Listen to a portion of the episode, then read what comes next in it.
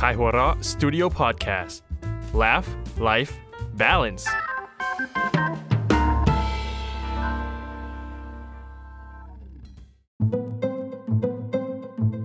สั้นสตอรี่เรื่องสั้นดีๆ จากไข่หัวเราะ เล่นซ่อนหา โดยอันเล็กซ์ ทุกๆ ปิดเทอมผมจะมีโอกาสได้กลับไปเยี่ยมตากับยายที่ต่างจังหวัด ผมดีใจมาก เพราะจะได้กลับไปเจอเพื่อนเก่าทั้ง 3 คนอีกครั้ง ผมอยู่ที่นั่นกับตายายตั้งแต่เล็ก จนกระทั่งผมเรียนจบชั้นประถม 6 จึงได้เข้าไปเรียนต่อชั้นมัธยม และอาศัยอยู่กับพ่อแม่ที่ทำงานในกรุงเทพ หลังจากต้องเหน็ดเหนื่อยกับการเดินทางไกลทั้งวัน ทันทีที่พ่อดับเครื่องยนต์ ผมก็วิ่งลงจากรถยนต์ แล้วสูดหายใจลึกเพื่อเอาอากาศบริสุทธิ์เข้าให้เต็มปอด ไอ้เก้ง เสียงเด็กผู้ชายตะโกนเรียกชื่อผมดังลั่น ผมรีบหันหลังกลับไปมอง และฉีกยิ้มจนแก้มแทบปริ ไอ้หนึ่งโผเข้ากอดผมจนเราทั้งสองคนล้มกลิ้ง แต่พอยืนคุยกันสักพัก ผมก็ขอตัวกลับบ้านเพื่อเก็บข้าวของและพักผ่อน ถนอมแรงไว้ในวันต่อไป เพราะผมต้องอยู่ที่นี่อีกตั้งห้าวัน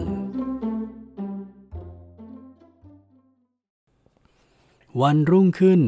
เสียงหัวเราะคิกคักดังอยู่หน้าบ้านตายายของผม ไอ้หนึ่งพาไอ้เล็กและไอ้แดงมาที่นี่กันตั้งแต่ไก่โฮ ทั้งวิ่งไล่จับเตะฟุตบอล กระโดดน้ำและจับปลา พวกเราเล่นกันจนเหนื่อยล้า แต่ก็ยังรู้สึกไม่หนำใจ ไอ้หนึ่งเสนอให้เล่นซ่อนหาเป็นลำดับสุดท้ายก่อนกลับ แต่ไอ้เล็กแย้ง เพราะใกล้จะมืดค่ำแล้ว ปกติแถวนั้นพอใกล้พลบค่ำ ต่างคนต่างต้องรีบกลับเข้าบ้านของตนเอง และจะไม่ออกไปไหนเมื่อไม่จำเป็น เล่นอีกรอบเดียวเองนะ ไอหนึ่งเขย่าตัวอ้อนวอนเพื่อนรัก ความเอาแต่ใจของมันทำให้เพื่อนๆเอือมระอา แต่ก็ต้องยอมใจอ่อนทุกทีไป การเล่นซ่อนหาหรือโป้งแปะ จะแบ่งเป็นผู้ซ่อนและผู้หา เริ่มเล่นผู้หาต้องปิดตานับเลข ส่วนผู้ซ่อนต้องรีบไปซ่อนตัว เมื่อเริ่มนับ ผู้หาเปิดตาออกแล้วต้องออกหา ผู้ซ่อนก็ไปซ่อนตามจุดต่างๆ ให้ครบทุกคน เมื่อผู้หาพบผู้ซ่อนจะต้องพูดว่า โป้ง และตามด้วยชื่อผู้ซ่อน แต่ถ้ามีผู้ซ่อนคนใดเข้ามาแตะตัวผู้หาแล้วร้องว่า แปะ แล้วตามด้วยชื่อผู้หา ผู้หาต้องเป็นอีกรอบหนึ่ง และถ้าผู้หาพบผู้ซ่อนได้ครบทุกคน ผู้ถูกพบคนแรกต้องเป็นผู้หาแทนหนึ่งสองสามไอหนึ่งปิดตาตะโกนนับเลข มันอาสาเป็นผู้หาเอง เพราะกลัวไม่มีใครเล่นกับมัน ไอเล็ก ไอแดงและผมวิ่งไปท้ายท้องนาของบ้านไอแดง ซึ่งไม่ไกลจากตัวไอหนึ่งนัก เราทั้งสามคนซ่อนตัวหลังเล้าหมูด้วยกัน เพราะถ้าไอหนึ่งเจอเข้าก็จะได้จบเกมโดยเร็ว และอีกเหตุผลหนึ่งก็คือ พวกเรากลัวผีนั่นเอง แสงนวลของดวงจันทร์สาดส่อง กลบแสงจากดวงอาทิตย์ ซึ่งลาลับ ความมืดบดบังสรรพสิ่งตรงหน้า เวลาผ่านไปครึ่งชั่วโมง หลังจากไอ้หนึ่งนับเลขจนครบ การหาเริ่มต้นตั้งแต่ตอนนั้น แต่บัดนี้พวกเราไม่เห็นไอ้หนึ่งแม้แต่เงา เราสามคนลงความเห็นว่าควรเลิกเล่นและตะโกนบอกไอ้หนึ่ง แต่จนแล้วจนรอดก็ไม่มีเสียงขานรับจากเพื่อนตัวแสบ สงสัยมันแอบหนีกลับบ้านไปแล้วละมั้ง ฉันว่าเรากลับบ้านกันเถอะ ผมเสนอและนัดเจอกันที่บ้านไอ้หนึ่งในวันพรุ่งนี้ตอนสาย ทุกคนจึงตอบตกลงและแยกย้ายกันกลับบ้านของตนเอง ตอนสายวันรุ่งขึ้น เสียงหมาเห่าหนวกหูไปทั่วหมู่บ้าน เพราะบ้านแต่ละหลังไม่ไกลกันนัก ผู้ใหญ่บ้านร้องตะโกนโวกเวก เดินนำหน้าลูกบ้านนับสิบไปสมทบที่บ้านไอ้หนึ่ง ซึ่งมีชาวบ้านบางส่วนกำลังมุงล้อมดูอะไรบางสิ่งอยู่ก่อนแล้ว มันตกบ่อขุดท้ายนา มีคนไปเจอเข้าเมื่อเช้า ชาวบ้านคนหนึ่งพูด ผมแหวกบรรดาไทยมุงเพื่อมองสิ่งที่อยู่เบื้องหน้า หัวใจแทบหยุดเต้น เพราะเห็นร่างของไอ้หนึ่ง นอนแผ่นิ่งบนพื้นดิน ร่างกายเปียกโชก ใบหน้าเขียวคล้ำ ลิ้นจุกปาก ลำตัวบวมอืดเหมือนถูกอัดลมมาตำรวจเขาว่าเมื่อคืนมันน่าจะไปเล่นแถวท้ายนา คงมองไม่เห็นบ่อขุดที่เปิดฝาทิ้งไว้ พอตกแล้วก็ปีนขึ้นมาไม่ไหวนั่นแหละ ผู้ใหญ่บ้านเล่า แม่ของหนึ่งเอาแต่สะอึกสะอื้นจนตัวโยน เราทั้งสามมองหน้ากันและกัน ไม่มีใครเอ่ยถ้อยคำใด ๆ ทั้งสิ้น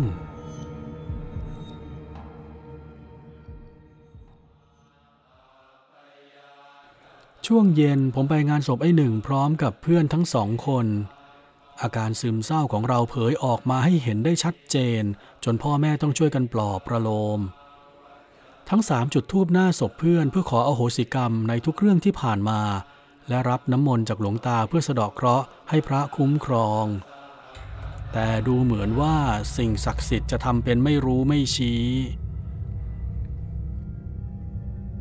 ผมถูกลากไปหาแม่เล็กตอนเช้ามืด แม่มันเล่าว่า จู่ๆมันก็ปีนขึ้นต้นมะม่วง พูดแต่ว่าอย่าเข้ามานะ อย่าเข้ามานะ เหมือนกำลังหลบซ่อนใครอยู่ จนกระทั่งมันตกลงมาตาย ผมแอบมองดูตำรวจตรวจหาสภาพศพไอ้เล็ก พบว่ามันคอหักจนหมุนได้รอบ แขนงอผิดรูป เลือดไหลออกจากหูจมูกและปาก แต่ด้วยความที่แม่ของมันก็เห็นกับตาว่ามันตกลงมาคอหักเอง จึงติดใจเอาความอะไรกับใครไม่ได้ ผมต้องเบือนหน้าหนีด้วยความเวทนา ไม่นานนัก ผู้ใหญ่บ้านก็ชี้มือชี้ไม้บอกเป็นสัญลักษณ์ ให้สับเปลอห่อมัด แล้วแบกศพกลับไปที่วัด คืนนี้ผมกลับมาที่วัดอีกครั้งอย่างตั้งตัวไม่ทัน น้ำตาของผมกับไอ้แดงยังไม่เหือดแห้ง เรานั่งคุยกันอยู่หน้าโลงศพของไอ้เล็กกับไอ้หนึ่ง ซึ่งวางเคียงกัน ไอ้แดงเปิดประเด็นกับผมตอนที่ผู้ใหญ่ไม่อยู่ว่า เป็นไปได้ไหมว่า ไอ้หนึ่งยังเล่นเกมตามหาพวกเราอยู่ พอหาเจอมันก็เอาพวกเราไปอยู่ด้วยทีละคนทีละคนเราพูดคุยกันได้ไม่นานก็ต้องแยกย้ายกันกลับบ้าน ไอ้แดงโบกมือลาพร้อมกับพ่อของมัน ผมรีบตะโกนกลับไปก่อนจะก้าวขึ้นรถกลับบ้าน เองก็ระวังตัวด้วยนะไอ้แดง ประโยคนั้นเป็นประโยคที่ผมได้พูดกับแดงเป็นครั้งสุดท้าย เพราะวันรุ่งขึ้นมันสิ้นใจตายอยู่ในตู้เสื้อผ้า จากคำบอกเล่าของพ่อเมื่อคืนมันพูดแต่ว่าต้องซ่อนต้องซ่อนทำยังไงก็ไม่ยอมออกจากตู้ ก็เลยเปิดตู้เอาไว้แล้วปล่อยมันไว้ทั้งคืน ไม่แปลกที่พ่อแดงจะคิดไม่ถึงว่าลูกตัวเองจะปิดประตูตู้กลับไปเหมือนเดิม แล้วขังตัวเองจนตาย ผมตกใจกับเหตุการณ์สองสามวันที่ผ่านมาจนกินข้าวไม่ได้ นอนไม่หลับ จนกระทั่งคืนนี้ ผมพลอยหลับไปช่วงเย็น และสะดุ้งตื่นร้องเรียกหาพ่อแม่ แต่ทุกคนคงไปงานศพแล้วทิ้งผมไว้ที่บ้านคนเดียว ผมมองรอบตัวอย่างหวาดกลัว แสงไฟสลัวทำให้จินตนาการไปต่างๆ นานา ตกใจยิ่งขึ้นไปอีก เมื่อได้ยินเสียงคนเดินลากขาอยู่หน้าบ้าน ผมรีบมุดลงไปใต้เตียงเก่า แล้วนอนตะแคงข้างคุดคู้อยู่อย่างนั้น แม้ฝุ่นและอยากย่ายเกาะเกลอะกรัง แต่ผมก็ไม่ยี่ระ แขนและขาหุบชิดแนบลำตัวไม่ให้โผล่ยื่นออกมา สายตาเฝ้าจับจ้อง สองหูตั้งใจฟังเสียงรอบตัวอย่างระทึก ปากเม้มปิดเงียบสนิท และบังคับจมูกให้ผ่อนลมหายใจเข้าออกอย่างช้าๆ ผมต้องซ่อนตัวให้มิดชิด เพื่อไม่ให้มันหาเจอ เพราะเสียงดังแกรกกรากจากมันกำลังใกล้เข้ามา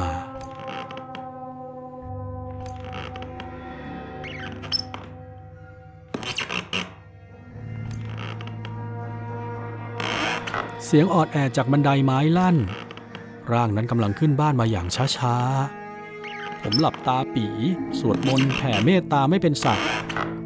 ตอนนี้เสียงฝีเท้าได้หยุดอยู่หน้าห้องของผม ประตูห้องนอนถูกเปิดออก ไม้เบียดพื้นกระดานดังครืดคราด ผมผวาตัวสั่น พ่อ ผมลืมตาร้องไห้โฮ พ่อเอาตัวผมออกจากใต้เตียงแล้วดึงมากอดไว้แน่น ผมอุ่นใจอย่างที่ไม่เคยเป็นมาก่อน กระทั่งได้ยินเสียงหายใจคลืดคลาดจากร่างมนุษย์ที่ยืนอยู่ด้านหลังของพ่อ ใบหน้าบวมเปล่ง สีเขียวคล้ำ ร่างกายอืดบวมแทบปริแตก จ้องมองมาด้วยดวงตาแดงกำมันยกมือชูนิ้วโป้ง แล้วทำท่าขยับปากฮ่าฮ่าฮ่าเจอแล้ว โป้ง ไอ้เก่ง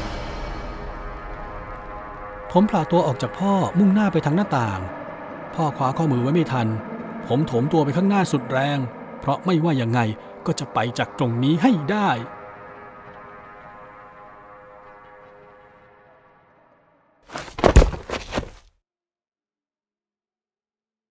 ติดตามสั้นสตอรี่เรื่องสั้นดีๆ จากขายหัวเราะได้ทุกวันอังคารนะคะ